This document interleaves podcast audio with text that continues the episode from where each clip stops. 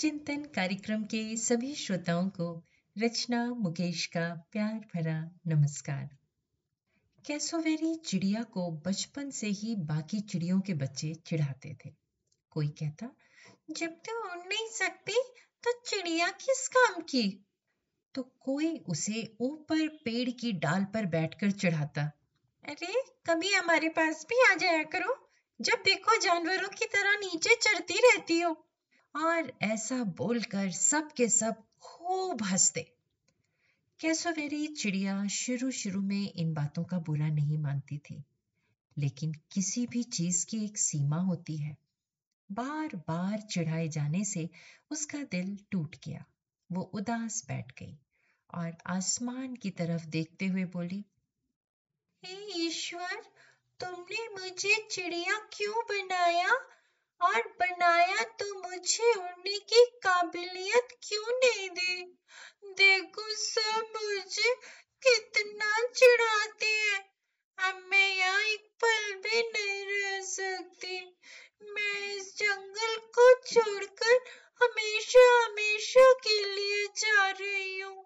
और ऐसा कहते हुए कैसुवेरी चिड़िया आगे बढ़ गई। अभी वो कुछ ही दूर गई थी कि पीछे से एक आवाज़ आई, रुको कैसोवेरी तुम कहाँ जा रही हो? कैसोवेरी ने आश्चर्य से पीछे मुड़कर देखा तो वहाँ खड़ा जामुन का पेड़ उससे कुछ कह रहा था, कृपया तुम यहाँ से मत जाओ, हमें तुम्हारी ज़रूरत है। पूरे जंगल में हम सबसे अधिक तुम्हारी वजह से ही फल फूल पाते हैं। वो तुम ही हो जो अपनी मज़बूत चोंच से फलों को अंदर तक खाती हो और हमारे बीजों को पूरे जंगल में बिखेरती हो।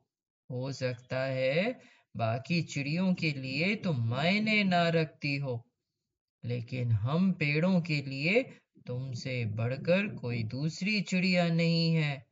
मत जाओ, तुम्हारी जगह कोई और नहीं ले सकता। पेड़ की बात को सुनकर कैसुवेरी चिड़िया को जीवन में पहली बार एहसास हुआ कि वो इस धरती पर बेकार में मौजूद नहीं है।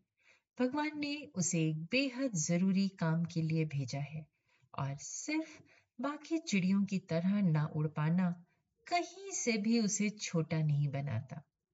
आज एक बार फिर कैसोवेरी चिड़िया बहुत खुश थी। वो खुशी खुशी जंगल में वापस लौट गई। कैसोवेरी चिड़िया की तरह ही कई बार हम लोग भी दूसरों को देखकर लो फील करने लगते हैं। हम सोचते हैं, उसके पास ये है, उसके पास वो है, सब कितने भाग्यशाली हैं, और मैं हमें कभी भी बेकार की तुलना में नहीं पड़ना चाहिए। हर एक इंसान अपने आप में यूनिक है, अलग है। हर किसी के अंदर कोई ना कोई बात है जो उसे खास बनाती है। हाँ हो सकता है कि वो पूरी दुनिया के लिए बस एक इंसान हो, लेकिन किसी के लिए वो पूरी दुनिया हो सकता है। इसलिए जीवन के महत्व को समझिए और अपने इस अमूल्य जीवन को हमेशा सकारात्मक सोच का तोहफा दीजिए। यकीन जानिए, सकारात्मक सोच का ये तोहफा आपकी पूरी लाइफ को शानदार बना देगा। चिंतन ज़रूर करिएगा। आप सबका दिन शुभ व मंगलमय हो। अब अपनी दोस्त रचना मुकेश को इजाज़त दीजिए। नमस्कार।